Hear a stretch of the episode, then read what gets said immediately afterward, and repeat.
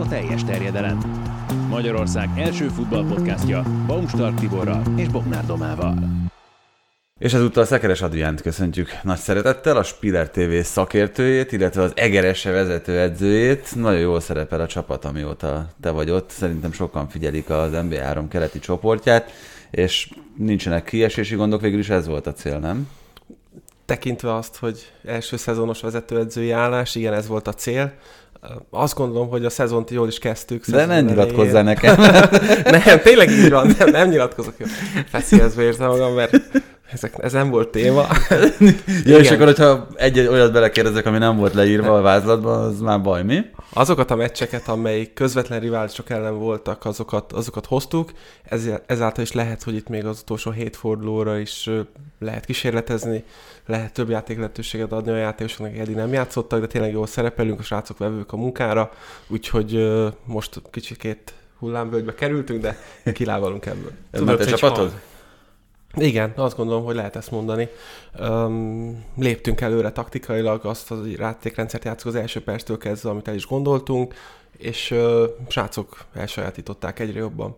Az eredményességgel még néha nem párosul, de nem akarjuk feladni az elveinket. Ez egy érdekes, nem tettem még fel ezt a kérdést, de kíváncsi lennék, hogyha függetlenül a játékosoktól, tehát nyilván fölméred ilyenkor, hogy ki mit tud, mi lenne a legideálisabb rendszer, de hogyha neked kellene csak így futballmenedzserben választanod egy játékszisztémát, akkor mi lenne az felállás, és uh, itt akár játék filozófia, játék elképzelés tekintetében, labdaszerzés és mondjuk támadásépítés kapcsán? Én mindenféleképpen most a 3-4-3-at mondanám. Ezt látjuk most hétről hétre, még azoknál a csapatoknál is, akik nem feltétlenül három védővel játszanak, hanem négyel. És itt most az építésre gondolok, mert ö, sokszor lehet azt látni, hogy egy belső középpás visszamegy a két belső védő közé, vagy éppen az egyik oldalra, és ezáltal már abból hárommal építik. Nem mellékesen, hogyha a két szélét behúzott kellőképpen, a két szélső középpályásot feljebb megy, szinte öt játékos van ott, amit mondjuk szintén láthatunk egy, egy Liverpool szintű csapattól is, vagy egy olyan csapattól, aki 4-3-3-at játszik. Sokkal inkább azt mondom, hogy a, a játékosok pályán betöltött pozíciója az, ami meghatározza, és így meg sikeresek tudunk abban is lenni, ha az ellenfél kifejlő labdát, kirúg labdát, akkor jó pozícionálják magukat a belső középpályások, a védelem, akkor ezeket minél hamarabb be is tudjuk gyűjteni, de ez is tök érdekes példák vannak, akár ha csak a múlt heti chelsea amit ma küldtem neked, hogy a harmadik Chelsea gól előtt Marcos Alonso volt a középcsatár pozíciójába. Nyilván megvan az oka, hogy miért, úgy hozta a játék szituáció, de a többiek ezt tudtak alkalmazkodni. Azt hittem ezért lesz az a válaszod, hogy nincs ilyen, hogy a tökéletes felállás, hanem elvek vannak, és azok mentén játszanak a csapatai. És tényleg így van, mert hogyha csak nem kell ahhoz most már tényleg a top csapatokat nézni, hanem a, a középszerű csapatok, vagy top ligával lévő középcsapat is uh, ugyanezeket az elveket tartja szem előtt, hogy a pozíciókat töltsék be, ehhez kell, vagy szoktam mondani, gondolkodó öltöző, akik ezt meg tudják ezt valósítani. A maira egy, egy kérdésre nem tudok majd válaszolni, de majd ha oda tartunk, akkor, akkor akkor, akkor azt majd mondom. Na, de ha megemlítetted a Chelsea-t, akkor szerintem érdemes is velük kezdeni. Már csak azért is, mert hát ugye egyrészt ott volt az a Real Madrid elleni bajnokok ligája meccs, leginkább egyébként az volt az érdekes. Ott négy védővel játszottak, ahogy az elmúlt hetekben általában kezdtek. Most viszont például az FA kupában erre a 3-4-3-ra váltottak, amit te is említettél, de ott is ugye elég sokat variált Tuchel mérkőzés közben. Maradjunk a Madrid elleni mérkőzésnél. Tökéletes meccstervel jött ki Tuchel? Szerintem nagyon. Főleg úgy, hogy ha az első meccset nézzük, ami ugye Londonban volt, ott, ott talán három belső védővel álltak fel, ez a 3-4-3, az nagyon nem sült el, akkor is váltott mérkőzés közben. Uh, ha jól emlékszem a Szotonnak, amit hatos rúgtak, akkor, akkor szintén ez a 3-4-3 volt. Hát talán. arra készült már föl a Real elleni meccse, vagy úgy, úgy tűnt a Real meccset nézve, mint hogyha a Szoton az egy ilyen felkészülés lett volna. A játékrendszer most nem is vagyok biztos, de az a meggyőző támadójáték, a, a rengeteg elmozgás, a rengeteg futás, az már visszaadta, azt előrevetíthette, hogy ezt kapja majd a Real Madrid is, és ezt nagyon jól meglovagolták, tehát a, szintén, amit ma is küldtem neked, Domának nem küldtem el, tehát úgy spanyol szakértő, hát egy csípőből tudja a választ. Meglepő volt azt látni a Real Madrid részéről, hogy 6-3-1-et védekeztek a mérkőzés 13. percében a, a közönség meg kifütyülte őket, utána ez volt 4-5-1-es védekezés, vagy 5-4-1-es is, Nyilván a Reálnak nem feltétlenül ez volt a terve, hogy így fog visszaállni, vagy így kell neki, de a Chelsea akkora nyomást helyezett rá, akkor, a, akkor elánnal ment be a mérkőzés, hogy erre szorultak, és a végén mondhatjuk azt, hogy a Reálnak ez bejött, a Chelsea-től meg igenis lehet ezt várni, főleg, hogyha ezt a hármast hagyja fönt, akkor ez kifejezetten jó pressingelő csapat, vagy akik mögöttük játszanak, vagy a felfutó szélsővédőkkel. Beszéljünk azokról, akik mögöttük játszanak. Kettő dolgot volt szerintem érdemes itt mérkőzés közben megjegyezni, megfigyelni. Az egyik Mateo Kovácsisnak a játéka, aki tényleg igazi motorja volt ennek a Chelsea-nek, és ő nagyon másképp motorja ennek a Chelsea-nek, mint amikor mondjuk Jorginho van a pályán néztem közben a statisztikákat, és elkezdtem figyelni egy idő után, hogy vajon mikor hibáz bele majd először Kovácsics. A 44. passza volt az első, ami rossz volt, és ebben azért voltak elég kockázatos átadások is, miközben egyébként a pályán lévők közül ő volt az, aki a legtöbbet futott, még Engoló Kanténál is többet, és akkor itt van a kérdés, amit fel akarok tenni, hogy ezen a mérkőzésen nagyon sokkal volt jobb Kovácsics, mint Kanté. Ugye Kantinak eleve elég rossz meccse volt. Elmondható, hogy ő az ilyen találkozókon ebben a szezonban nem tudta a maximumot nyújtani, ami az előző szezonban jellemző volt rá. Mire gondolsz, védekezésben Kanté. volt jobb, vagy pedig támadásban Kovács és Kanténe?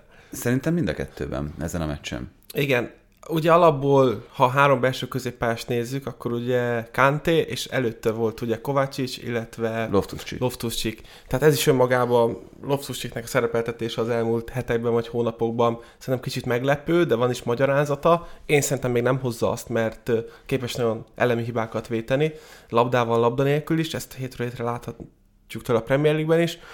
Kovácsics pedig azért van nyilván a, a, a múltja miatt azért volt egy kellőfokú bizonyítási vágy is benne, meg hát egy olyan képzett labdarúgóról beszélünk, akinek ez a szerep jól áll, hogyha be kell lépni az akciókba, akár egy kicsit magasabban is kell neki játszania, mint, mint ahogy szokott normális bajnoki mérkőzéseken, mert, mert ahogy mondom, föl tudja ott venni a labdákat, nagyon sokat fejlődött a Premier League-be a, a labdavezetéseivel, kifejezetten jó számai vannak ebbe, illetve láthatunk is tőle olyan jeleneteket, amikor belép, lövésre vállalkozik.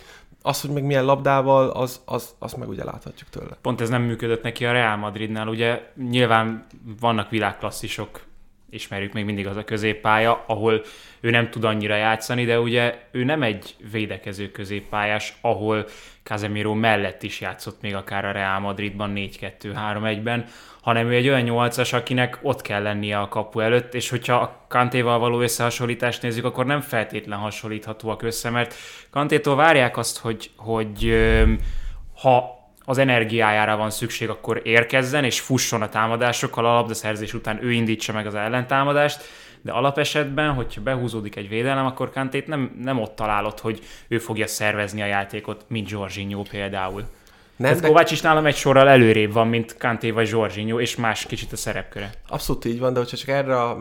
korábban azért Kanténak is volt odaért a Premier League a kapu elé utolsó passzokat is adott. Igen, ugye gyakorlatilag Szárinál 8-as pozícióban játszott szinte végig. Igen, de hogyha meg erre a meccsre visszagondolunk, azért mégsem a Real Madridnak mi az előssége, ott van fönn egy Benzema, még hogyha nekik védekezni is kell, az átmenetek a kontrajáték. És most ugye kettő belső védő volt, Kanténak azért egy kicsit ez a biztonsági szerepkör volt, és már megint csak, ha csak a, a Tuchel fejével gondolkodunk, három olyan támadó játszott fönt a Mount, a Werner, illetve a Havertz, Havertz, akik rengeteget futnak, rengeteget elmozognak. És itt jön be az, hogy Kovács ezeket meg tudja futni, ezeket a területeket, hogyha az egyik visszalép, vagy akár a center visszalép, mögé is be tud indulni, vagy akár a szélére is, vagy amit láthatunk loftus is, hogy rengeteget a jobb oldalon volt, a pálya, pálya jobb oldalán is oda kellett nyitniuk. Ezzel amúgy megzavarták elég szépen a Real Madridot.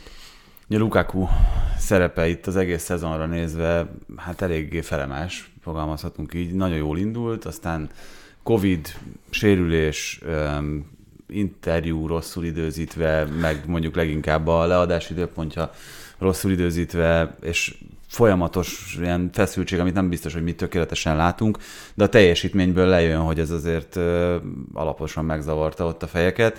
Jelen pillanatban ott tartunk, hogy Lukaku csütörtökön kezdett edzeni, a bajnokok ligája mérkőzésen még nem is volt ott a padon. Most meg a padról beszállva, hát zicserben egy kapufát rugott, ez gyakorlatilag az egyetlen, amit elmondhatunk róla pozitívumként, de hogyha most össze kell rakni a Chelsea támadósorát, akkor az a Werner Havertz Mount.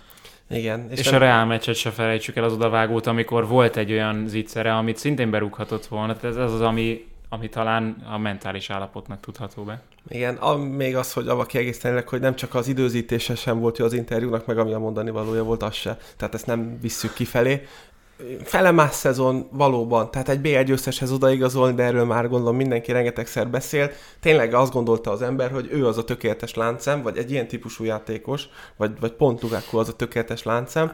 Az előző szezon Lukaku a tökéletes Igen. láncem volt, tehát Igen. ezt elmondhatjuk. És uh, nem tudom, hogy ő milyen reményekkel ment oda, gyanítom úgy, hogy teljesen totál kezdőjátékos lesz. Még az elején emlékszem az Árznát, amikor simán leverték 2 0 akkor iskola példája volt az a gól, fölpasszolták rá, visszakészítette, lefordult a hátán az egyik Arsenal védővel, most nem is emlékszem kivel, kitették, hogy a szélről bejött labda, érkezett gól. Tehát akkor ugye mindenki azt gondolta, hogy a Chelsea sokkal szorosabban lesz ott a két nagy ágyú mögött, Hát volt is. Volt, volt is, igen, és akkor utána egybe folytak ezek a, ez a Covid sérülés, vagy sérülés és Covid, a sorrendet már nem tudom, meg az interjú. Nem folyt egybe Lukaku hanyatlása a Chelsea-nek a forma hanyatlásával, vagy forma ingadozásával? Lehet ezt mondani, mert hogy, és itt, itt jön ez az öltöző, ahogy mondtad, nem tudjuk, hogy mi van ott, hogyha volt egy ilyen belső viszály, az pedig Tuhel megtehette, mert igazából akkor szerintem már úgy, úgy leszakadoztak, több játékos formán kívül volt, és ott meg belefért az, hogy megmutassa, hogy ő az öltözőben a főnök, és mellőzte.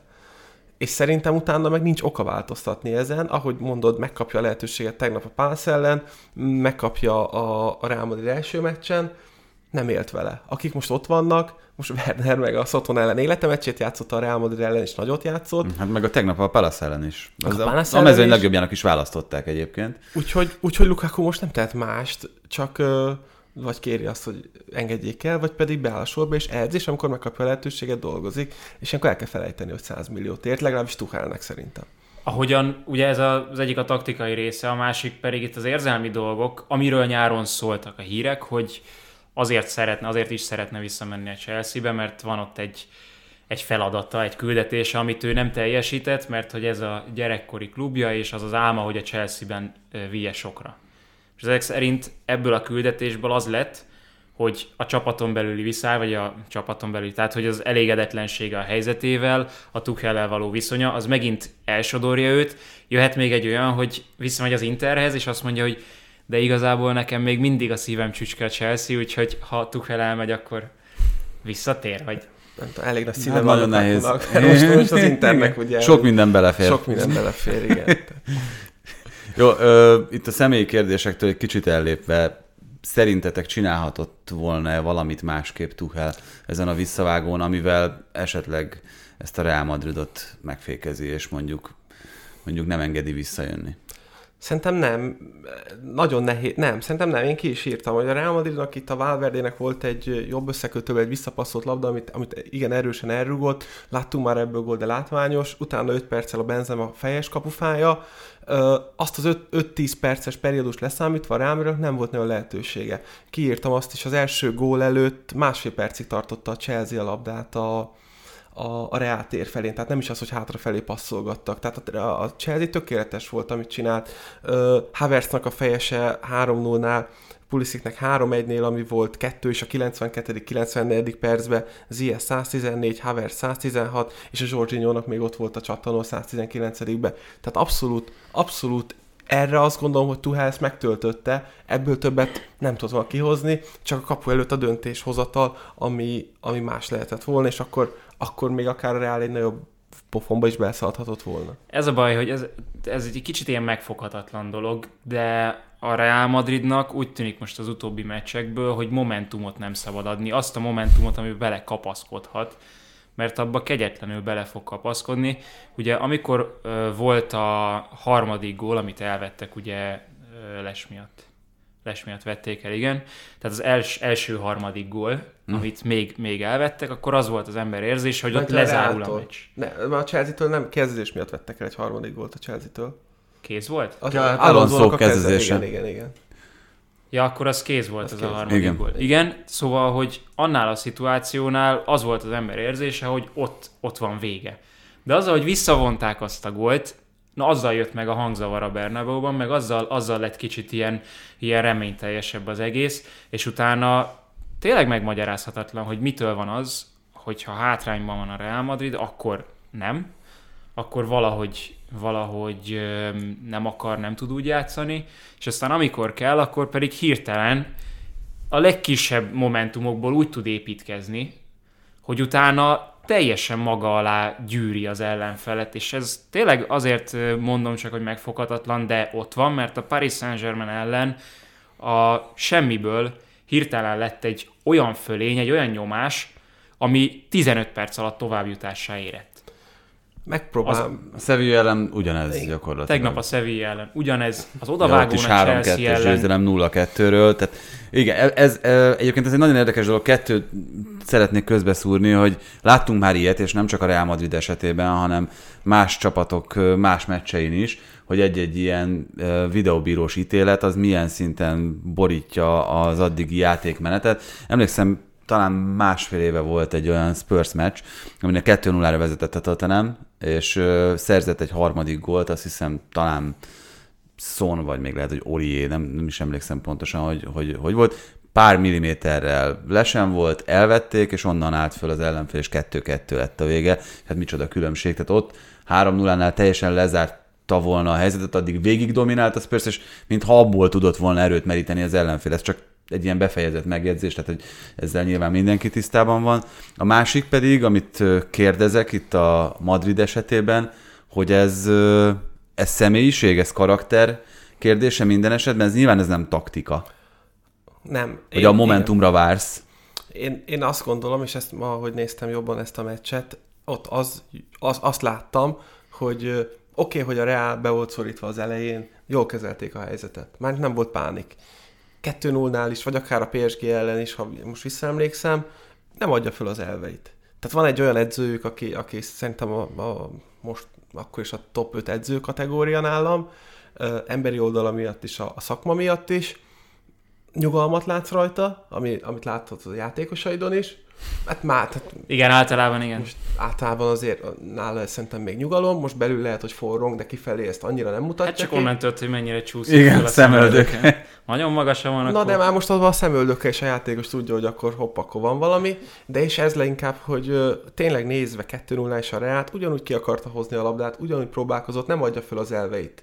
És ez az, amire, amire nem tudok egyszerűen válaszolni, akár ezt is megnézem, hogyha Modric kap egy ilyen labdát, akkor külső adat tudja tenni. Tehát ez, ez, ez, ez most nem akarok nagyokat mondani, hogy most az utcán kezdett el focizni 6-tól 12 éves koráig, vagy, vagy, vagy ha most bevitték volna őt akadémiára, tehát ezt nem, ezt, ezt szerintem ezt nem tudod megtanulni, ezt a rugásfajtát, tehát azt, hogy, azt, hogy észrevedd, hogy pont abban az ütemben a társad oda fog futni, akinek csak bele kell tenni a lábát. Tehát ez, ez, ez taníthatatlan, és valóban így van, akár most Benzema is valójában olyan szezont fut, vagy olyan időszakot fut, amikor ha kap egy labdát, azt tök kimeletlenül végrehajtja és berúgja, vagy befejeli, mert ha megnézzük, akkor a beadó játékos, most nem is emlékszem ki volt az ő góljánál, ők egy az egybe voltak, belül meg Benzemán kívül jött még egy játékos, a Chelsea 5 a 2-be volt Vinicius belül. volt, nem? Beadó. Amikor Rüdiger elcsúszott? Igen. Akkor Vinicius Tehát, persze. hogy, de ott is egy olyan... Hát ott olyan, megrajzolta neki, igen, hogy igen. hogyan Olyan a chelsea ott is egy 5 a 2 elleni volt, és mégis az a két játékos, a Benzema kívül, aki még érkezett, is be tudták rúgni. Tehát, hogy, hogy ezt, ezt nem tud. Szerintem az amúgy, és ha már az eges szóba került, tegnap mi is kettőnös hátrányba voltunk a féldőbe, és úgy mentünk a másik féldőre, amit eddig is szoktunk focizni, abból lettek helyzeteink, rúgtunk gólt, rúgtunk kapufát, majd egy pontrugásból kaptunk egy gólt, és három-egy, és, és még akkor is a végén tudtunk szépíteni. Tehát az, hogy azért, mert hátrányban vagy, és fejetlenül mész előre, az nem biztos, hogy eredményre fog vezetni. Még egy gondolat ide csak a Real Madridhoz, mert nem akarom, hogy ez bennem maradjon. Ugye annyit a taktikai változásról, hogy azért itt az első meccs után elég kényelmes helyzetben volt a Real Madrid, a Sevilla ellen is nagyon kényelmes helyzetben volt a Real Madrid.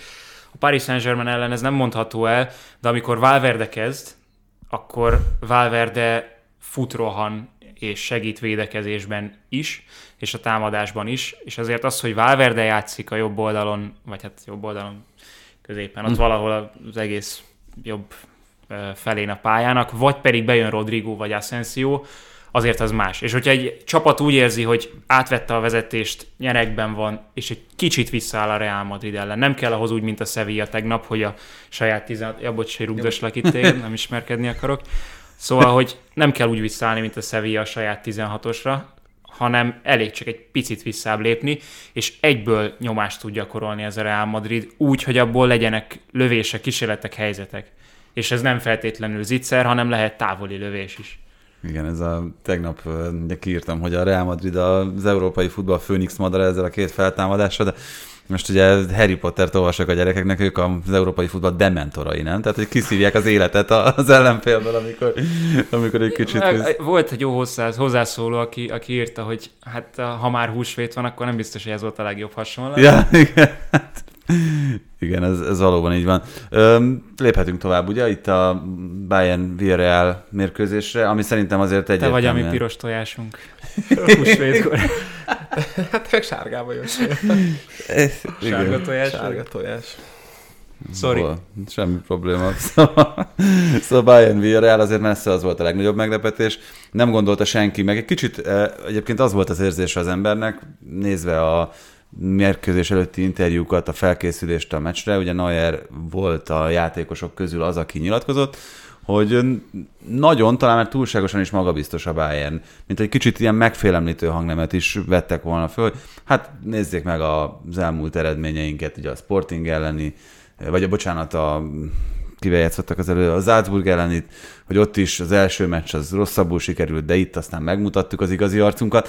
Szóval egy pillanatig nem érezted azt, hogy itt olyan nagyon megijednének ettől a feladattól, pedig megijedhettek volna jobban a mostani, igen, a mostani tudásunk azt mondatja Hogy velünk. fogalmazott Parejo, hogy szembe köpték magukat, vagy felköptek és aláállták, vagy nem is tudom, mi volt a pontos... Na, valami is volt, igen. Hát ezt egy, egy egy jó edző, vagy akár egy karakteres csapat, ahol vannak igazi vezérek, ezeket az interjúkat, ezeket az ellenfél nyilatkozatait a saját malmukra tudják fordítani, pont ezzel is lehet edzőként tüzelni a srácokat, hogy hogy nyilatkoznak rólatok, most ki lehet menni, mutassuk meg. És hogyha ez tényleg ez a nyilatkozat mögött akár túlzott magabiztosság is áll, vagy egy kicsit lebecsülöm az ellenfelet, vagy a kettő össze is függhet, és te játszol egy olyan csapat ellen, aki viszont föl van tüzelve még jobban, akkor ott már az arányok azért eltolódnak, és ott abból visszajönni meccs közbe, az már nem egyszerű, és ezt láthattuk a Bayernnél is. Ö, nyilván az közszót, hogy a, ez a két bajnokság, bár a német azért egy kicsikét igen,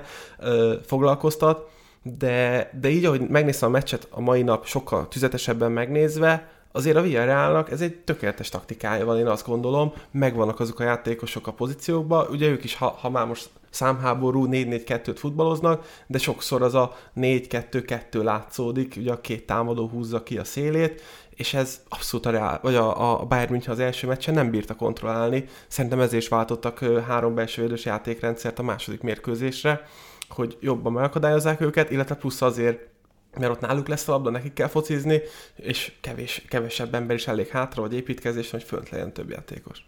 Igen, viszont ugye nehéz elvonatkoztatni attól, hogy nagelsmann évek óta dicsérjük, mint a generációja egyik legnagyobb koponyáját kiemelkedő futballfilozófus is, amellett, hogy, hogy edző, a fiatal kora ellenére. Ő rontott itt el valamit? Vagy nem volt megfelelő a reakció? Az első mérkőzésen ki kellett, hogy jöjjenek már azok a jelek, amik, amik aggasztóak lehettek itt a Bayern számára. Hogy nem tudott az ő sokkal jobb keretminőségével erre megoldást találni? Igen, hát hogyha már a, akár de ezt bármelyik edzőn lehet látni, a chelsea is az első meccsre azt mondta, hogy, hogy a legrossz, lehető legrosszabbkor játszott itt Tuchel csapat. Nagelsmann esetében is önálló is volt ilyen interjú, hogy egy kicsit ilyen lebecsülő, kapott is azért hideget, meleget, utána ő is nyilatkozta, hogy mennyien támadták Um, szerintem a második meccsre már jobban felkészült belőle, de az egy teljesen más meccs volt. Tehát ameddig a, a Villarreal az első meccsen többet birtokolta a labdát, hát hogyha megnézzük a, a két csapatnak az első meccsen a helyzeteit, a Bayernnek pontrugás után volt, vagy kontra utáni, tehát labdaszerzés utáni átmenet. A Villarrealnak felépített támadásai voltak. Amit, amit azt gondolom, hogy egy Bayern München, még ha elmegy idegenbe, ezt nem engedheti meg magának, hogy ennyiszer mögéjük kerüljenek, úgyhogy kipasszolják őket és arra szerintem megvan a magyarázat, mert ez a két játékos belül, meg a kettő előttük, az tényleg azt csinált velük, amit szeretett volna az ő három belső középpályásukkal. A, Real, a Bayern, nem tudom, miért keverem őket, a Bayernnél a két belső védő nem tudta, hogy most akkor ők, vagy a két szélső védő nem tudta, hogy följebb lépjenek, vagy merre legyenek, totál káosz volt, jól reagált a második mérkőzésre a játékrendszerre, meg is voltak kísérletek, tehát 23 próbálkozásuk volt, igaz, igaz nagyon kevés talált kaput, 20, 21, bocsánat, 21 próbálkozás, három talált kaput. Tehát az, az, viszont, az viszont a minőség, a, a, a kvalitás. Hát itt érdemes nézni az XG-t, mert az, az beszédes volt. Tehát az olyan volt, hogy majdnem X ezen a második meccsen Az is. én kiírt, hát na, az én statisztikám szerint egy, egy, egy 70 és, és... Ez csak a második meccs? Ez a második meccs, így van. Az első meccset itt látod, az, ott viszont a VRL volt a magasabb, ugyebár. Tehát... ö, Egy 37. Az első is 17, 17. Tehát, hogy, de ez, beszélünk róla majd, hogy ezek úgy, úgy nem mindig a mérvadóak, de ez a durva igazából, és ezt csak arra tudom visszavonatkoztatni, hogy ha, ha, ha nyomsz, próbálkozol, de van benned egy kicsit, nem is azt mondom, hogy felsőbbrendülség, de egy kicsit lebecsülöd az ellenfelet, aki meg kettőzött erővel jön, nehéz visszajönni a meccsbe. És ezt láthatjuk majdnem minden évben egy top csapatnál, akár bajnokligájában, akár saját bajnokságában, hogy vannak ilyen meccsek. Bayern Münchennél ez egy viszonylag régóta fennálló csapdahelyzet, és több poszton is szerintem ugyanez a szituáció, de a legeklatánsabb példa az Robert Lewandowski helyzete, aki mögé nem igazolsz igazán jó csatárt, mert Lewandowski minden mérkőzés, minden percében játszik ideális esetben. Ő az alapembered, rád, ráépül a taktikád. Viszont mit csinálsz akkor, amikor Lewandowski láthatóan nincs a toppon, állítólag folyamatosan kezelésre szorul a háta miatt, el van fáradva, mentálisan is egy kicsit rosszabb állapotban van, mint a, a szezon többi részében, vagy az elmúlt évek többi részében láthattuk azt. Még így is világklasszis, tehát nem mondom azt, hogy nem, csak, csak hát nyilván ez a, ez a nüansz, ez, ez most pont komoly jelentőséggel bír. Szóval hogyan tudsz úgy, mert nyilván itt elő lehet venni Hassan Salihamidzsicsot, sportigazgatót, hogy ez a keret ez nem kellően bő, de több helyen is megvan ez az ellentmondás, amiről most itt beszélek, hogy, hogy ezek mögé a játékosok mögé, vagy ezek mellé a játékosok mellé nem tudsz egyszerűen konkurenciát hozni. Annyival kiegész, hogy csak Paulo Szóza ülteti le Lewandowski-t, meg ugye már, hogy sorolod a problémáit, hát meg el is akar jönni, ugye, vagy hát ezeket lehet hallani, hogy ő már tudja is, hogy hova megy. Talán be is jelentette a Bayern vezetőségének, vagy ez csak ilyen... Hát ilyen a pletyka, Bayern vezetősége ezt határozottan Cáfolja. cáfolja. De Nem igen. beszélnek, Jó, de, úgyhogy- de ugyanez, tehát ugyanez a helyzet ö, Pep is Ki a- Michel. Pep, Pep Guardiola és a sajtónak ezt nem tudta meg, hogy Fernán így van. Mindegy, ezek igen. A, hát le elő lehet venni a klubot, mert azért Kloppnak volt egy jó interjúja, ugye ö, kit igazoltak most ugye a Luis Diaz? Luis Diazzal kapcsolatban, hogy nem feltétlenül most kell nekünk ő, ugye a télen igazolták, hanem hogy jó pár megelő, megelőző átigazási időszakra gondolkodnak előre. És ez nincs meg a Bayernnél most a Lewandowski esetében, azt gondolom. Tehát, hogy nem gondolkozol előre, hogy ő majd, ha el akar menni, vagy, vagy lesz vele egy hosszabb sérülés, akkor kipótolja. Mert azért a Bayern München szerintem tudna olyan játékost igazolni, olyan fiatalsról sem tudok én, akit meg leigazolt van és kölcsön ad bárhova máshova, és aztán vissza tudja hozni a következő szezonban, de mondd, hogyha van ilyen. Vagy, tehát, hogy valóban ez egy, ez egy, ez egy jó, jó felvetés, itt, itt nyilván lehet kritizálni őket. A, mert ő Salihamidzsiot. nézzünk kicsit előrébb. Mert úgy meg, hogyha Lewandowski kép és egészséges, akkor nincs az edző. Ez, ez, ez teljesen egyértelmű. Hát aki igen, 40 x gólt, azt nem fogsz csak úgy kitenni a csapatból, ez teljesen egyértelmű. Mit gondoltok az elődöntőkről? Ez a Villarreal okozhat gondot a Liverpoolnak?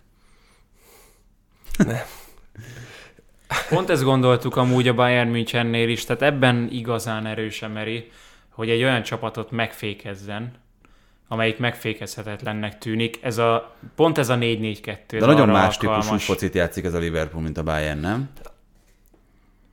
Más típusú focit játszik, de pont a nagyrangadókon erre szokott ráállni a VRL, hogy tényleg hihetetlenül szűk területen védekezik. Azt én se látom, abszolút nem látom, hogy itt a VRL kiejteni a Liverpoolt. Azt viszont látom, hogy jöhet bármennyi beadás a szélekről, szerintem az az, az ami, amivel még tud bármit csinálni a, a Liverpool, mert ez, ez a 4-4-2 ez olyan szűk lesz, és olyan alacsonyan lesz, amennyire csak lehet. Szóval, hogy a beadásokból kereshetnek berobbanó embereket, de ezen kívül Emery tényleg, ami, amennyire lehet, megpróbálja lenullázni ezt a Liverpoolt. Én egy dolgot nem látok, amiről itt talán nem is a műsorban, hanem meg a műsor előtt beszéltünk, hogy milyen kulturáltan felépített támadásokkal játszik a Villarreal. Szerintem ezt nem lehet megcsinálni egy Liverpool ellen, mert olyan nyomás van a játékosokon a támadásépítés közben, amilyen, és ezt szerintem nyugodtan kimerem jelenteni, amilyen semmilyen ellenfél ellen nincsen jelen pillanatban az európai futballban. És ez nagy kérdés számomra, lehet, hogy megoldják, tehát, hogy ezt mondtam múlt héten is, ahhoz keveset látom a Villarreal például bajnoki mérkőzéseken, hogy, hogy mondjuk nagyobb nyomás alatt milyen döntéseket hoznak ezek a játékosok, de ez szerintem egy nagyon-nagyon komoly teszt lesz számukra. Valóban, én is azt gondolom, hogy a pressing lehet az a kulcs, amit a, a, a Liverpool, amivel a Liverpool meg tudja akadályozni az ő támadásépítésüket. Nyilván az, hogy itt a Liverpool a két szélső védőt mennyire engedi fel, és a két szélső belső védőt mennyire húzza szét, mert ugye a, a, a, a Villarrealnak a két támadója az kint helyezkedik a szélén, tehát az, az egy kicsit ilyen mm, kérdés még számomra is. A másik viszont, amit, amit Toma is mondani kiírt, amit, amit a, a, az interneten találtam, ilyen statisztikákat, hogy mi az, amiben valóban gyenge ez a Villarreal. Az egyik az nem is a beadások, hanem a hosszú labdák levédekezése, de hogyha mondjuk ezt ki tudják úgy zárni, hogyha ők Hát csodálkozol egy Raúl Albiolla, nem, meg nem, egy igen, Pau nem lesz mögöttük hosszú, nem lesz mögöttük nagy terület, akkor, akkor nyilván oda, oda nem, de hát azt is láttuk már ettől a Liverpooltól, hogyha ha pont zoknira kell ívelni a szabdát, akkor pont odaívelik. A másik meg viszont a pressing elleni játék, amiben ugye, bocsánat, nem a pressing elleni játék, hanem a, hogyha rá tudják vezetni a labdát a védelemre, azt, illetve az egyéni hibák még. És egy ilyen bárki játszik Zsotta, Salah, Mané, Luis Diaz szintű játékosok, sok egy az egyes szituációt kreálnak, akkor ott viszont dobhatják az egyéni hibát, ezt írták így a Villarrealra, akkor az meg most bármelyik Liverpool támadó oda kerül, az, az szinte az már gól, mert az ittszereket nem szokták elhibázni. Na, még röviden majd szóba fog kerülni a bajnokok ligája itt a Manchester City kapcsán és a Real Madrid elleni párharcuk kapcsán, de most már térjünk át a Manchester City-Liverpool második felvonására, ahol, és szerintem itt lehet elég jól kötni, ahol a Liverpool sokkal magasabbra tekerte a támadás intenzitását, a letámadás intenzitását, mint az első mérkőzésen, a bajnoki mérkőzésen, és mondhatjuk nagyjából, hogy jó, persze, ott volt az a Stefan hiba, de a kulcsa a győzelemnek ez volt. Igen, egy, most az irodában nálunk a Posá Laci kollégám azt írta ki, hogy a kiegyensúlyozott teljesítményhez két dolog szükséges, a fizikális háttér és a mentális háttér. Én ezen a meccsen a City-be ezt hiányoltam. Ugye Domával ketten néztük meg, és ez hiányzott a mentális pontosság, illetve a, nyilván ez összefügg a fizikummal is, tehát hogyha ha nem tudsz gyorsan dönteni, akkor, vagy hát hogyha, hogyha fizikumod megvan, de nem vagy kipihent fejbe, akkor azok hibához vezetnek, és sorra ez látszott. Talán szemléletes példa volt, amit a fél készítettünk, amiről beszéltünk, Grill is kapott egy labdát, nem lőtte el, átvette, többet ért hozzá, Bernardo Silva, Fernandinho sok hibával játszott, és utána ez a bizonytalanság ez átragad más játékosokra is. A pool megtehette azt, hogy a Benfica ellen, fú, nem is tudom, 6-7 játékos pihentetett, ezt is ott kiveséztük, beszéltünk róla, sokkal élesebbek voltak, sokkal frissebbek, és rámentek a, a City-re, aki meg nyilván City nem fogja feladni az elveit, hanem megpróbál kihozni a labdát, és ez lett a nagy vesztük. Igen, ez most kivételesen az a szitu, amikor amit előre jósoltunk, vagy, vagy elmondtuk, hogy azért az döntő faktor lehet, hogy mi volt a Benfica elleni meccsen, meg mi volt az Atlético elleni visszavágón, Hát ez tényleg az volt. Tehát hihetetlen volt látni, hogy micsoda, micsoda különbség volt itt koncentrációban és mentális, meg fizikális állapotban. Viszont azt meg, hogy, hogy intenzívebb lett a Liverpool letámadása, azt azért szintén az alapján jósoltuk, vagy azt, nem, azt az alapján jósoltuk, hogy mi volt az első meccs, mint a bajnokin, hogy ugye mennyi szabad területet kaptak a City, akár védői, akár néha középpályásai, és tudtak hosszú labdákat lőni a Liverpool magasan levő védelme mögé, úgyhogy ez meg mint hogyha nem is azért lett volna feltétlen, mert hogy a City el volt fáradva, hanem azért, mert taktikailag ez most indokoltnak tűnt. Mondok valamit, és érteni fogjátok, hogy miért utalok erre. Héten rendeznek egy Manchester United-Liverpool mérkőzést, és tudjátok-e, hogy mindig van egy játékos, ez a player cam, akire fókuszálnak az adott mérkőzésen, és ezt nekünk elküldik néhány nappal előtte a Premier League gyártó cégétől, hogy ki lesz az, akin ez a bizonyos player cam lesz, és neki minden mozdulatát lehet figyelni. Liverpool? Szerintetek ki lesz az? Hát az egész mezőnyből ugye egy, egy játékos. Nekem van egy tippem. Na mondjátok. Mondd a tippedet. Hát Tiago. Szerinted? Azért mosolyog ki egy kicsit, mert múlt héten is beszéltünk erről a Liverpool meccs Ott kapcsán. ugye Szala volt a... Szala volt, és a harmadik helyre hoztál, vagy másodikra Luis Diaz. És szerintem most ő lesz akkor Így az van. első ezek szerint. Luis Diazra állítják ezt a playerkemet, és ez szerintem döbbenetes. Nem azért, mert rossz döntés lenne, hanem az a döbbenetes, hogy van egy fiatal kolumbiai srác, egy viszonylag fiatal kolumbiai srác, aki megérkezik januárban, és tökéletesen illeszkedik abba a rendszerbe, amit Klopp kitalált. Elképzelhető, hogyha nagyon az ember gondolkodik azon, hogy hogy néz ki jelen pillanatban legjobban a Liverpooli támadóhármas, a szintén fantasztikus formában lévő Zsotát kihagyott belőle, és azt mondott, hogy Salah Mané, Luis Diaz, most a bomba. Te mond? Én mondtam. Akkor Mit? tessék, akkor parancsolj. Hogy fogalmaztam? Nem emlékszem rá pontosan. Hát az, hogy a kezdeti drukk után most Nem, a kezdeti berobbanás után tényleg fantasztikusan, ahogy, ahogy belépett ebbe a, ebbe a, ebbe a Liverpoolba, a Premier League-be. Én nekem most az utóbbi időben nem tetszik. Tehát azt még az elején magyaráztam, az lesz a vállalkozó kedvet, hogy, hogy tényleg itt van a helye, de érzek benne valamit, ami, ami miatt most nekem megakadt. És ezt most nehéz így most, most hogy elemző szemmel nézem, vagy, vagy edző szemmel, vagy volt játékosként, de ez pont a, a hétvégén beszéltünk. De mi az, ami Tomával. van? magasra tette a lécet, Hogy- és, és most már erőlködés néha, mert vannak olyan szituációk, ez az egy, amit fel tudok róni nála, Ez jó hogy szó néha lehet. nem, hogy ön, nem önzőzik, de nem biztos, De hogy a legjobb önzőzik. megoldást választja, Önzőzik. hanem Tehát, hogy ő, ő egyébként pont ezt mondtuk, hogy még egóban is tökéletesen passzol ebbe a Liverpooli támadósorba, mert uh, ahogyan Zsota is megtette azt, amikor megérkezett Liverpoolba, és hogyha ő érezte magát jobb helyzetben, akkor hiába volt ott mellette Salah, akkor ő az anyjának nem passzolta volna. le. Más, ez lehet, hogy olyan, mint Domának a Real Madrid, hogy 0-2-ről, hogy jönnek mindig vissza, és hogy nem találja a szavakat, meg megmagyarázhatatlan. Nekem egy kicsit most az érzésemvel kapcsolatban, egy kicsit túl, túl, túl lőtte magát. Ö, nem azt mondom, hogy hasonló, mint Bruno Fernandes, mert ő, ő, ő azóta is hozza ezt a szintet, vagy kicsit aláment nyilván, de itt én nála egy nagyobb visszaesést érzek. Szerintem Klopp jól a- lovagolja ezt meg, mert játszatja, játszatja, hogy benne maradjon ebbe, de, de neki még kell egy kis idő. Szerintem most lesz, nem azt mondom, hogy megsérült, Isten mentsiet nem kívánok, meg nem is mondok senkinek, de valami ott formahanyatlás lesz vele, én azt érzem. a kolumbiaiaknál előfordul, hogy túllövik magukat. Jaj, jaj. No, ha már itt beszéltünk Klopp lehetőségeiről, és akkor még Firmino szóba sem került ott elő, középpályán ugye Henderson játszott a bajnokin, most Nabi Keita, tehát hogy nagyon sok a variációs lehetősége. Jutottunk oda? Nagyon hosszú évek után, hogy a Liverpoolnak bővebb a kerete, mint a Manchester city Bővebben azért, hogyha itt a belső középát nézzük, nekem Tiágóval is voltak annak idején ilyen Premier League való érkezésénél, hogy ide illik-e. Nyilván azokat az aspektusokat, hogy megfogja a labdát, jó helyre teszi, ez oké, okay, de kellett egy kis idő, mire nálam hozta azt az előrefelé is azt, hogy, a, hogy ezt Hát a lendületet szegény egyik csapatnak- sérülésből a másik izomsérülésbe esett, és nyilván úgy, hogy eközben vissza kell küzdened magad a kezdőcsapatba, borzasztó nehéz, de ez az FA kupa elődöntő rajta látszott a leginkább az, hogy olyan lazaság van benne, ami tényleg ilyen önbizalmú hatos nem látsz a világon. Így van, csak én ezt ebbe azt akarom Csak kérdezni, hogy, hogy, hogyha mondjuk egy, jó, nyilván már Milner most már nagyon keveset játszik, de hogy amikor Henderson, Milner, Tiago, ez a hármas, hát ez, ez, ez nem az a dinamikus középpályás sor, akik belépnek a játékba. Nekem üdes színfolt volt mindig a Curtin Jonesnak a játéka, aki be tudott lépni, vagy Harvey akár Elliott. Harvey Elliott, aki, aki nyilván most már visszatért a hosszú sérüléséből, de a szezon elején, hát nyilván Klopp van ott, ő látja, nekem meglepően sok játék lehetőséget adott neki, de neki volt igaza, mert, mert tett is hozzá a játékhoz.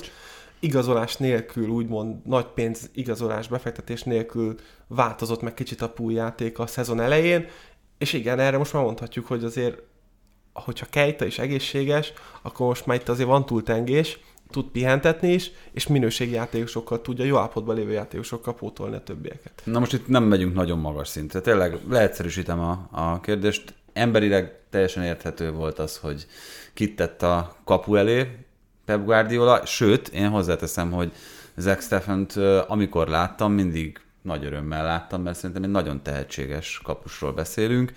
Viszont nehéz elképzelni azt Edersonnál, pont ugye itt a bajnoki mérkőzésből is kiindulva, neki is volt egy ilyen gólvonalas mentése, neki meg volt a mentése pontosabban, Stephennek nem. Szóval indokolható-e szakmai szempontból egy ilyen döntés, és itt most nyilván mint edző kérdezve. Abszolút. Igen. Annyi, hogy ugye Edersonnak azért kellett menteni, mert saját magát rossz helyzetbe hozta, hogy hát ezt fönn is, de hát igen, ott, ott simán egyszerűen elrúghatta volna. Edersonnak egy rossz hátvétel. Érzékelte, hogy jön Mané? Mármint, hogy ilyen közel van, nyilván érzékelte, csak hogy... Érdekes volt, mert talán, talán Stones adta hátra a labdát, és azt megfigyeltem utána most a mai délelőtt, hogy, hogy Mané még, tehát visszább volt, a kaputól távol. Ránézett ott akkor, igen, Stefan, azt, igen, azt figyeltem, igen, igen. de ott akkor, amikor már ö, a labdához lendítette a lábát, ott olyan volt, mintha már nem észlelné, hogy, az, hogy mennyire közel jár hozzá Mané. Az átvétel után még tolt egyet rajta, és az a tolás lett a rossz. Az, az ott, ott beragadt neki, és az volt, hogy még egyet tolt, na az volt a sok, és utána már jött ugye Mané. És az volt az ember érzése, hogy még hogyha itt Mané egy másodperccel később jönne, még akkor is elérné azt a labdát, mert akkorát hibázott ott Stefan. Hát, de visszatérve a kérdésedre, a, megnéztem a Community Shield-en is, ugye a Leicester ellen, akkor is domával voltunk, ugye, talán a, a, nyár nyitó meccsen, akkor is ő védett, a Liga Kupa meccseken és az FA Kupa meccseken is ő védett. Tehát Ami ezt... azért nem elhanyagolható, mert ugye tavaly az elődöntőben ugyanígy kiesett az FA Kupában a Manchester City, a Chelsea ellen, és a Chelsea ellen kérdéses volt a kijövetele, volt egy, az ilyes gólya döntött, igen, igen, igen. és ott, ott is elővették egy kicsit, de ott nem volt ennyire egyértelmű a dolog. De nincs most vissza... Ja, hát brutálisan nehéz lehet egyébként kapusként így beszálogatni kupamérkőzésekre szerintem, szerintem nem. nem. Szerintem, hogyha a, a nyáron leültök, ugyanígy, mert a kapusedző, meg a, még a 30 számú kapus, ugye, aki az egyik kapusedző is szinte Carson, ugye, Carson, ott van Carson. még, ö, és hogy, hogy tiéd a bajnokság, tiéd a BL, tiéd meg az összes kupa. Tiéd meg semmi. Carson. Te pedig, amikor a, az még a nagyon rossz állapotban lévő Newcastle ellen majd beszállsz, és úgy kapsz három gólt, hogy nem kell védened. Valami ilyesmi. Igen, igen, a 11-esnél, amikor védte a 11-est, és utána, utána nem és most, most kelt föl. Igen. Ú, mert nem akarok jelenni, hát mégis ő van ott, nem én. Na szóval ez, ez az edzők, vagy ez a kapusoknál, kapus edzőknél, edzőknél ez egy eldöntött fogalom, ez egy eldöntött tény, és így Jó, de ettől magad. még arra, arra Jó, mondom, mentálisan felkészülni. Okay. Oké, okay. még ezt azt, igen, ezt már túlbeszéltem, amit akartam. Amíg a meccs előtt mondtam, hogy, még a meccs előtt mondtam igen. adásba, hogy, hogy ugye nem az a szitu fog dönteni, hogy valami ilyesmit, hogy Edersonnak volt egy hibája, hogy a Stephen hogy fogja megoldani, hát adta, ugyanazt adta az élet, de most gondolj be, Tibi, hogy mondjuk a, a Chelsea, vagy a, itt is keverem, a City edzésen mondjuk, ne nagy játékra gondoljunk, hanem mondjuk egy 8-8 vagy 4-4 ellen, amikor ez a két kapus áll benn most egy ilyen szűkített területen. Stephen hány pressinggel találkozik egy City edzésen 4 a 4-nél, vagy, vagy 5 az 5-nél, vagy 6 a 6-nál? Oké, okay, hogy nem ugyanaz a szitu, meg ott belerúgja, akkor, akkor nem történik egyet, semmi, nem történik persze. semmi, de ez, meg akkor, igen, ez eszembe visszatérni a Lewandowski ügyre. Tehát, hogyha most ott Lewandowski olykor, akkor levennéd, más játszana, de itt is kell Ederson mögött is. Tehát ő is csúcson járatva, ugye. Úgyhogy uh, szerintem ez teljesen korrekt. Nyilván, nyilván. De ez, ez meg már a kapusnak a hatásköre. Igen. Tehát ugye Kelehertől nem láttunk ilyen hibát, de nem is biztos, hogy Kelehert, hogyha megígérnék Lop neki, hogy ő kapja a kupákat, egy City ellen kezdetnék Lop. Ettől függetlenül ilyenkor azért van a kapusnak egy hatásköre, amiben azt mondja, hogy én inkább elrúgom azt a labdát, szígyon le utána Guardiola, de hogy itt lehet, hogy benne van a hiba. Hogyha ilyen magabiztos Carson, akkor valószínűleg nem az volt utána az öltözőben, hogy Guardiola leszítta, amiért elrontotta, vagy, vagy hasonló. Tehát ezt kérte tőle. Így van, nem hiszem, hogy jó gondolkodásmód után a második gól, ugye a harmadik gól közvetlen a félidő előtt volt, tehát 3 0 nem hiszem, hogy ott kell a, a kapusot korkolni, mert van még 45 perc. Ja igen, a harmadikról már nem is beszélve. Későn hoztam már ezt és De Bruyne-t? Pep. Becsere volt, csak már ezt cserélte. Ja igen, tényleg. De ott... Nem, hát ott mi is, tehát az interjúban talán még az hangzott el, hogy De Bruyne és Walker, Walker nem is volt keretben, és hogy De Bruyne sem játszik. Igen. És erre meglepődtünk, hogy ott van a padon, tehát hogyha most ő ezt mondja, most egy, egy, egy, egy olyan játékos, aki mondjuk ha, ha sérült rugása van, vagy valami, nem akarod... De Bruyne mindenképpen későn hozta akkor. Tehát, hát igen. Hát, hogy hosszabbításra de... szánta volna. De azért láthattuk Peptől az egész szezonban, hogy volt olyan PL meccs is, hogy csere nélkül Bizony. lehozott jó pár meccset. Ő ebben bízott. Tehát, hogy de most uh, Tegnap, Tegnap hármat cseréltem, pont. bocs, hármat cseréltem, talán akkor kettő játékos gólt lőtt. Kettőt cseréltem a fél Ó. egyet meg a végén. És ö, Véletlenül elhelyezted a- ezt az információt. Itt a Manchester City-Liverpool már, mérkőzés. és, és már a Reállal is mondta párhuzamot, hogy ö, kettő, kettőt cseréltünk a fél időben, és hiába ki- 83-ig vártam, és talán a harmadikkal, mert azt éreztem még kettő és három és hogy a bent lévők meg tudják oldani, és olyan meccsben vannak, és folyamatosan nálunk van a labda. Pont arról beszéltünk. Pont. Csak egy, igen. Kitettük a pontot a végére. Nem, nem cserélt, én cseréltem. Vég... Mi és, és ki jött ki jobban a meccsből. Ugyanúgy 3-2 lett a vége az ellenfélnek. Ami viszont egy ki- egy kicsit esetleg aggasztó lehet itt a Manchester City számára, és mondjátok, hogy ha rosszul látom, hogy az Atletico elleni mérkőzésen és itt a Liverpool elleni mérkőzésen nem elsősorban azzal volt a probléma, hogy a labda kihozatalt gátolta meg a, az ellenfél, hanem olyan korai fázisban megtörtént a letámadás, hogy az építkezés kezdete már nem onnan kezdődhetett, vagy nem onnan indulhatott, ahonnan azt szerette volna a Manchester City. Azt a Manchester City sikerült úgy megzavarni, aki, vagy amelyik ebben a szezonban ezzel vagy erre teljesen immunis volt. Valóban így van, és ehhez nyilván megint odajutunk, hogy kellett egy kicsit az, hogy fásultak is a játékosok, tehát nem vagy mondjuk, nyilván persze az edző 100%-os játékosokat küld pályára, de hogyha a minden játékosnál mondjuk a 100% az olyan, mint a 80-an lennének most jelen pillanatban, ez el tudja venni a kedvüket. De az, most, hogyha a Real Madrid elleni mérkőzésre gondolunk, hogy ezt a Real meghúzza vagy nem, nyilván ez jó ómen lehet nekik, Hát ezt kizártnak tartom. azt, azt én is kizártnak tartom, és már csak azért a pressingről akartam beszélni, hogy persze fölvállalják a csapatot, hogy kihozzák a labdát, futballoznak, akár mi is, mi is ezt tesszük, hogy vigyem tovább a menetet, de hogy azért nagyon csúnyán benne van az is, hogyha csak egy Liverpool játékos elcsúszott volna, ez nem a szószoros értelmében, hanem lemaradt, hogy odaérjen, a mögötte lévő nem érkezik meg időben, vagy az Atletico Madrid részéről ez nincsen meg, akkor viszont nagyon keményen ki lehet őket futballozni, és ebben meg a City ebben jó. És ezt mutattam meg az a bajnoki meccsen, tehát egy héttel korábban, Egy és itt héttel szerintem korábban. a személyi változtatások mellett nem mehetünk el szó nélkül.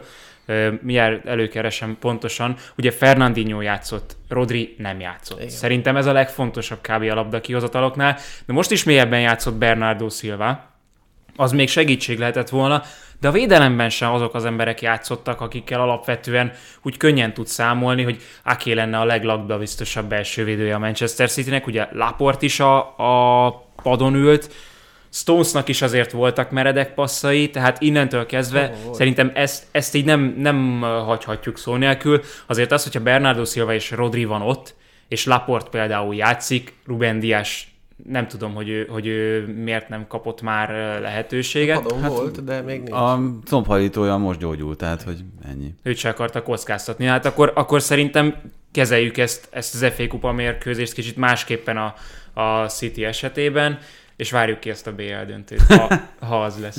Meglátjuk, hogy az lesz-e.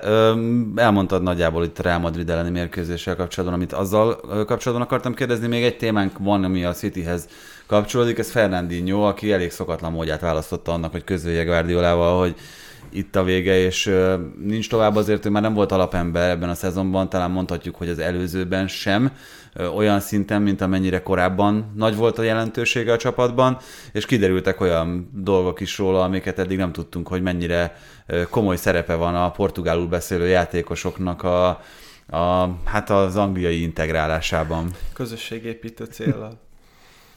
Kezdjük a izéval? Kezdjük a, azzal, hogy haza akar menni, vagy hogy el akar igazolni, mert itt nálam nagyon izgalmas ez a kérdés Guardiola esetében, és nem is feltétlenül Fernandinho oldaláról. Elnézve azt az interjút, kicsit ilyen hidegnek tűnt Fernandinho arc kifejezés, amikor erre rákérdeztek, és mondta, hogy hát igazából itt már nem kapok annyi játék lehetőséget, és szeretnék hazaigazolni Brazíliába, és nem ez az az eset, ami már megtörtént Guardiolánál Ibrahimovicsal, Etóval, akik azt, Azért- mondták, azt mondták, hogy nem, nem beszél velük Guardiola. Azért nem gondolom, mert szerintem annál sokkal bizalmibb a viszony Fernandinho és Guardiola között Bizalmi? a korábbi. Hát a korábbi interjúkból az derül ki, ugye, akkor, amikor belső védőt csinált belőle két évvel ezelőtt, akkor, amikor, amikor ő volt, nem tudom, hogy ez megváltozott-e ez a, ez a kapcsolati dinamika, de korábban egészen biztos, hogy a, a leginkább belső körhöz tartozók között volt Fernandinho is. Nem lehet egy ilyen sértettség Fernandinho-ban, hogy idén keveset játszik? Mert keveset játszik.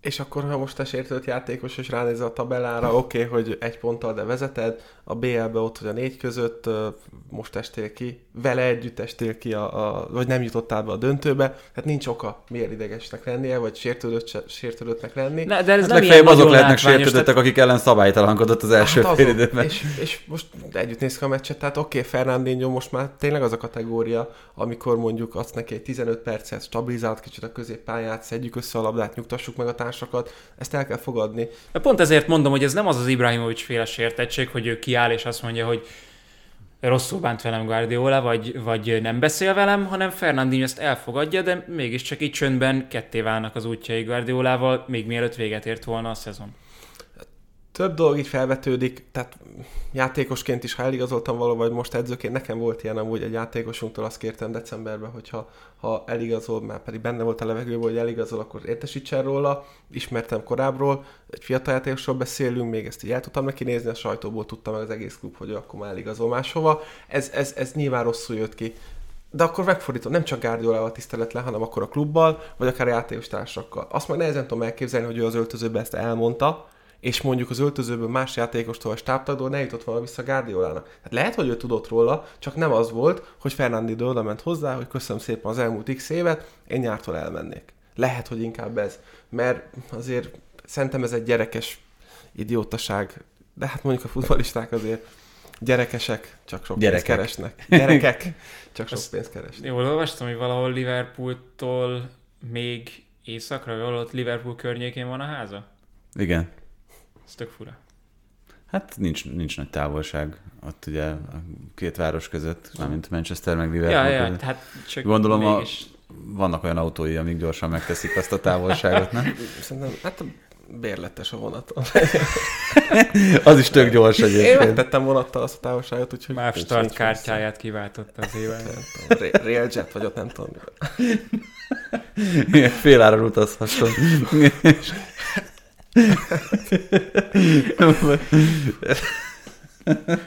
Vagy magával viszi a gyerekét, hogy megkapja a 33%-os kedvezményt. no, ö, még csak egy pár dolgot szemezgessünk itt a, itt a hétvégi bajnokiból. Ö, abban is leginkább egy felvetésem van ezzel kapcsolatban, hogy nem akar senki a bajnokok ligájában indulni? Hát ez, ez valóban Hát ez katasztrófa. Tehát a, az Arsenal, amit most az elmúlt fordulóban művelt, és ott volt a lehetőség, és uh, erről Pittel beszélgettünk a péntek Britanniában, nyilván azért megelőzte ezt a, a ki volt most a Soton elleni vereséget, hogy nyilván most nincs itt a Pitt, tehát nem akarom ezt úgy, hogy, hogy lezárjam ezt így, hogy az, az nem volt valós, de itt jön az XG, 2,5-ös XG volt az Arsenalnak. Tehát, hogy Saka, amit kihagyott, Smith volt egy lehetősége, és erre mondod azt, hogy Tuhel még mit változtathatott volna a Real Madrid ellen? Hát mit? Hat ajtóablak lehetőség volt a csapatnak. Tehát azt, hogy ötösön belül hogy dönt a játékosod, nem tudsz semmit csinálni.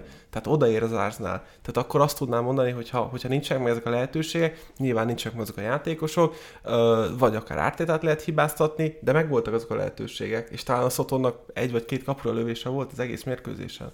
Nincs is nem sokára lesz a Made in England, és nem is tudom, hogy milyen gólt lőtt, most nincs előttem hirtelen. Ja, de hát Bednarek rúgta a gólt, ugye. Úgyhogy igen, ez az arzenál, hogy most azért fiatalok, tehetséges játékosok, de amikor most ott lennének, hogy ott vannak a közelbe, és megragadhatnák az alkalmat, nem tudnak vele élni. Viszont a Manchester United már jó néhányszor leírtuk itt ebben a szezonban, hogy na akkor ezzel most kiszálltak, és most ezzel a 3-2-es Norwich elleni győzelemmel, még hogyha ez egy ilyen kötelező siker is volt, megint ott vannak három pontra, tehát abszolút lőtávon belül, és közben azt is tudjuk, hogy már megvan az új edzője, még hogyha eddig a percig azt hiszem nem is hivatalos, ugye azt mondták, hogy a Holland Kupa döntője után fogják bejelenteni, még én nem láttam sehol, hogy ezt megerősítették volna. Ezt 17, mely 17 de te, tegnap volt? 18 van 18. 18. Erik ten, Erik ten Hag. Igen. Erik. Erik az angol. Na, igen, és akkor Lingardot mondod? Mondhatod Lingardot. A, ö, igen, szerintem ez a döntés, ez, ez nyilván Norrisnak szólt, ugye Pogba volt, Lingard, 36 perce, Fabrizio Romano. Eric Ten Hag to Manchester United, here we go. Na, hát akkor igen, adás közben bejelentették. Adás felvétel közben.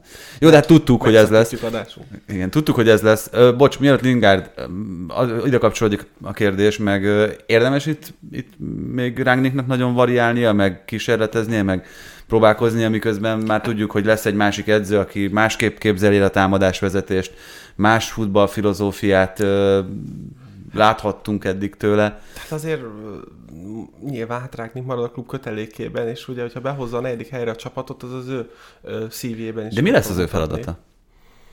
Ugye azt mondta egy korábbi interjú, vagy egy nem annyira párnapos interjúban, hogy a Ronaldo helyzettel kapcsolatban nem őt kell kérdezni, mert ezt az új edző fogja kezelni. Sok egyéb helyzetben nem őt kell, tehát mi lesz, mi lesz ledobta. Rangnick? Szépen ledobta De, de akkor, ki, ki lesz ő a. Manchester Unitednél? Hát Tanácsadó hivatalosan? tanácsadó Jó, de, hivatalosan. de, de miben ad tanácsot? Ez, az a helyzet, hogy ez... Hogy kihez fordulnak Öm, Ronaldo ügybe? És megadja egy Ten Hag számát, hogy Sajtós. Sajtó. Ne, hát ez, ez, ez, ez, ez, ez valós kérdés, és már csak azért is, mert Sportigazgató, tehát, sportigazgató. de, de nem, tehát Nem. nem ő... De amikor úgy volt, tehát amikor oda ment... Sportigazgató soha nem, nem akart, vagy nem, nem volt, nem lett volna. Tanácsadó edző, és utána tanácsadó, ez volt a, a terv, meg ez most is szerintem a terv, de hogy De akkor én, én arra vagyok, ki most Erik Ten Hagot. hát elvileg nem ő.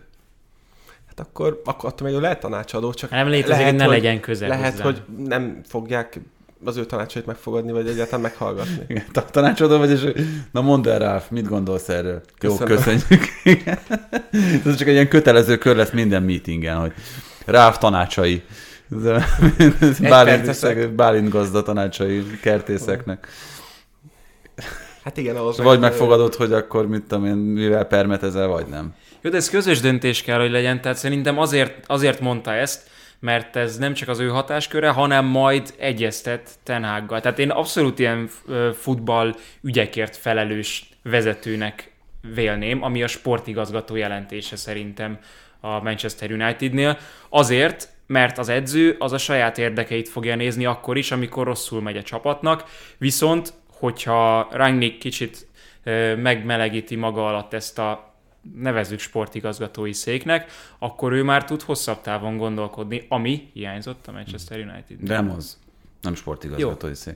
Na, Sz- szerintem, szerintem- jó, mindegy, bocs, bocs. Az Ja? Egy szék. nagyon rövid ideig azért ő, amit fölépített, amilyen edzőket kinevelt, ö, vagy amilyen klubfilozófiát ugye a, a Red Bull családnál, hogyha ő neki most szerintem nyártól télig nagy szerepe nem lesz itt a klubnál, akkor szerintem ő simán veheti a sátorfáját és el tud menni, mert, mert ahhoz meg ő akkor a szaktekintély, vagy olyan ember, aki most ott, ott üljön és a, az üres irodába tanácsokat adjon, azt nem fogja. A, kapkodnak utána. Na bocs, megszakítottalak, és itt uh, már úgy teszem fel a kérdést Lingarddal kapcsolatban, most le is fogom mindjárt zárni ne félj. hogy uh, van jövője Lingardnak a Manchester United középpályáján? Nem hiszem, szerintem ez, a, ez, ez valami kísérletezés lehetett, Rágnik mégiscsak hagyjon valamit itt az utókornak majd, a következő Föl, kornak. egy Lingard Bruno Pogba középpályát, és ez a, az- ez a Rangnick életmű. Az, az, az, az majd ma Daninak el is mondom a Made in Englandbe, hogy mondja Ronaldo, hogy ugye a Tottenhamnek rúgott, hát most meg a Norwichnak, tehát két azon szintű csapatnak rúgott mesterának. Ö, Most ha valljuk be, ez a Norwich Puki jó állapotban van, beindulgat, tud gólt lőni. Ö, Nor, Nor, belső középpályán, fú, No, Nor, Nor- Nor, Nor, Normán? Vagy? Normán. Normán. igen, hogyha ő jó labdák, Magnus Normán. igen, no, hogyha jó labdák, ha, ha jó labdákat ad, ha jó labdákat ad Pukinak, akkor ő, ő még ott tud alkotni, meg Rasica a szélen, hogyha éppen le tud venni egy-két ember. Tehát a Norrisnál, ha ezt a három játékos kizárod, Lesz a- Melut is. akkor föl tudsz tenni egy, akkor föl tudsz tenni egy ilyen középpályát, és én értettem ezt a gondolkodásmódot, és hogyha megnézed a, a, az első gól is, ott ugye Elengá szerzett labdát, de ott mögöttem ott volt Lingard, tehát lezárta volna azt a passz, passz területet, ahova éppen a, a, nem is tudom melyik Norwich belső védőbe elcseszte, majd eladta, meg hát azok a lendületes labdavezetések, amit mondjuk Matic már nem tud megcsinálni, Frednek vannak zseniális, szenzációs megmozdulásai, sarokkal levegőbe tovább teszi, de ezt ő se tudja hozni. És valóban neked otthon egy Norwich ellen nyerni kellett, nem lehetett azzal a, már bocsánat, unalmas, lassú középpályával, építkezéssel, hanem ott így kellett kezdeményezni. Na és akkor tényleg az utolsó felvetés, itt ha már Ten Hagról beszéltünk, ugye múlt adásunkban pedig Roger Schmidtről beszéltünk, aki a Benficának az edzője lesz. Nagyon érdekes holland kupa döntőt játszott a PSV és az Ajax úgy, hogy már mind a kettő edzőről lehetett tudni a mérkőzés előtt, hogy És ilyen máshol német, folytatja. németes vonal. Igen, tehát, igen. Máshol folytatja, de ráadásul külföldön is, tehát hogy még nem is az, mint ami Németországban az előző évben volt, hogy ott országon belüli az edzőkeringő, és hát Schmidt PSV nyert, az Ajaxot kiütve ezzel, tehát nincs meg a hatodik trófea egyelőre. Hát én most röviden le tudom zárni, én nem láttam azt a meccset. Úgyhogy Azt én se, viszont ők azért nem, nem, a, tehát nem úgy kerültek ki nagy edzőknek, hogy Hollandiában fölnevelték őket, és akkor ott lettek igazán nagyok, hanem maradjunk annyiban, hogy ez a német iskola. Igen, hát ugye. Schmidt ráadásul a Red Bull iskolában is pallérozódott a Salzburgi vonalon, tehát ő Rangnick tanítványnak is tekinthető, míg a másik oldalon Ten Hag pedig inkább mondjuk Guardiolával való köz, közös munkája okán formálódott egy, egy nagyon kicsit más irányba, de érdekes lesz. Én egyébként várom nagyon Ten Hagot, hogy hogyan fog tudni majd dolgozni a Premier League-ben. Nekem nagyon tetszett, amit az Ajaxnál kétszer is fölépített gyakorlatilag. abszolút, amellett nem lettem még szó nélkül. Itt a kérdés az az lesz, hogy valóban lesz-e Ronaldo kérdés, neki kell megoldani, ö, neki kell vele tovább menni. Ha lehet hinni a híreknek, akkor Ten Hag úgy ö, fogadta el az állást, hogy, hogy ő neki nem feltétlenül kell. Cristiano Ronaldo. És akkor viszont nagyon jó fiatal játékosok vannak ebbe a Unitedba, akiket tovább lehet építeni, és ebbe az Ajaxnál azért, azért ha mondtad a Guardiolát, az Ajax stílus is beleívódott. pedig tök egyszerű a recept, csak föl kell idegesíteni valamivel Ronaldot, és akkor a következő meccsen Mester 3 rúg. Most az Everton meccs után sikerült őt ezzel a Őt felidegesíteni? esettel fölidegesíteni. Jó, Ezért ne itt a idegesíts. telefont az előbb? Ne idegesíts Ronaldo. Én csak mutogattam a telefont, tehát nektek kell menni, nem nekem. Mi megyünk, mert köszönjük szépen a meghallgatást. Köszönöm Adrián, neked meg még inkább, nektek. hogy eljöttél hozzánk ismételten. Hajrá Eger! Hajrá! és hajrá teljes terjedelem, nézzétek, hallgassátok az adást minden felületen, értékeljetek is minket, értékeljetek is minket, hogyha van rá módotok. Sziasztok!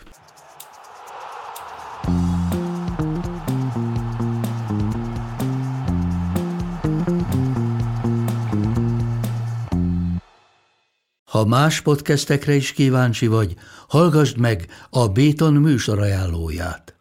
El tudod képzelni, hogy a podcastet, amit éppen most hallgattál, fél év múlva már a mesterséges intelligencia generálja? Mi sem. De ha érdekel, eljötte már a gépek lázadása. Hallgass bele az Embertelen podcastbe. Orsós Lajos vagyok, a műsor házigazdája. Egyelőre még élőben. Egyelőre. Fedezzük fel együtt, hogyan ismerkedik, randizik, mesél és vitatkozik Betty és Péter, két teljesen mesterséges intelligencia. Lajos, a podcast címét mond még egyszer, Léci. Oké. Okay. Embertelen podcast. Ez a műsor a Béton közösség tagja.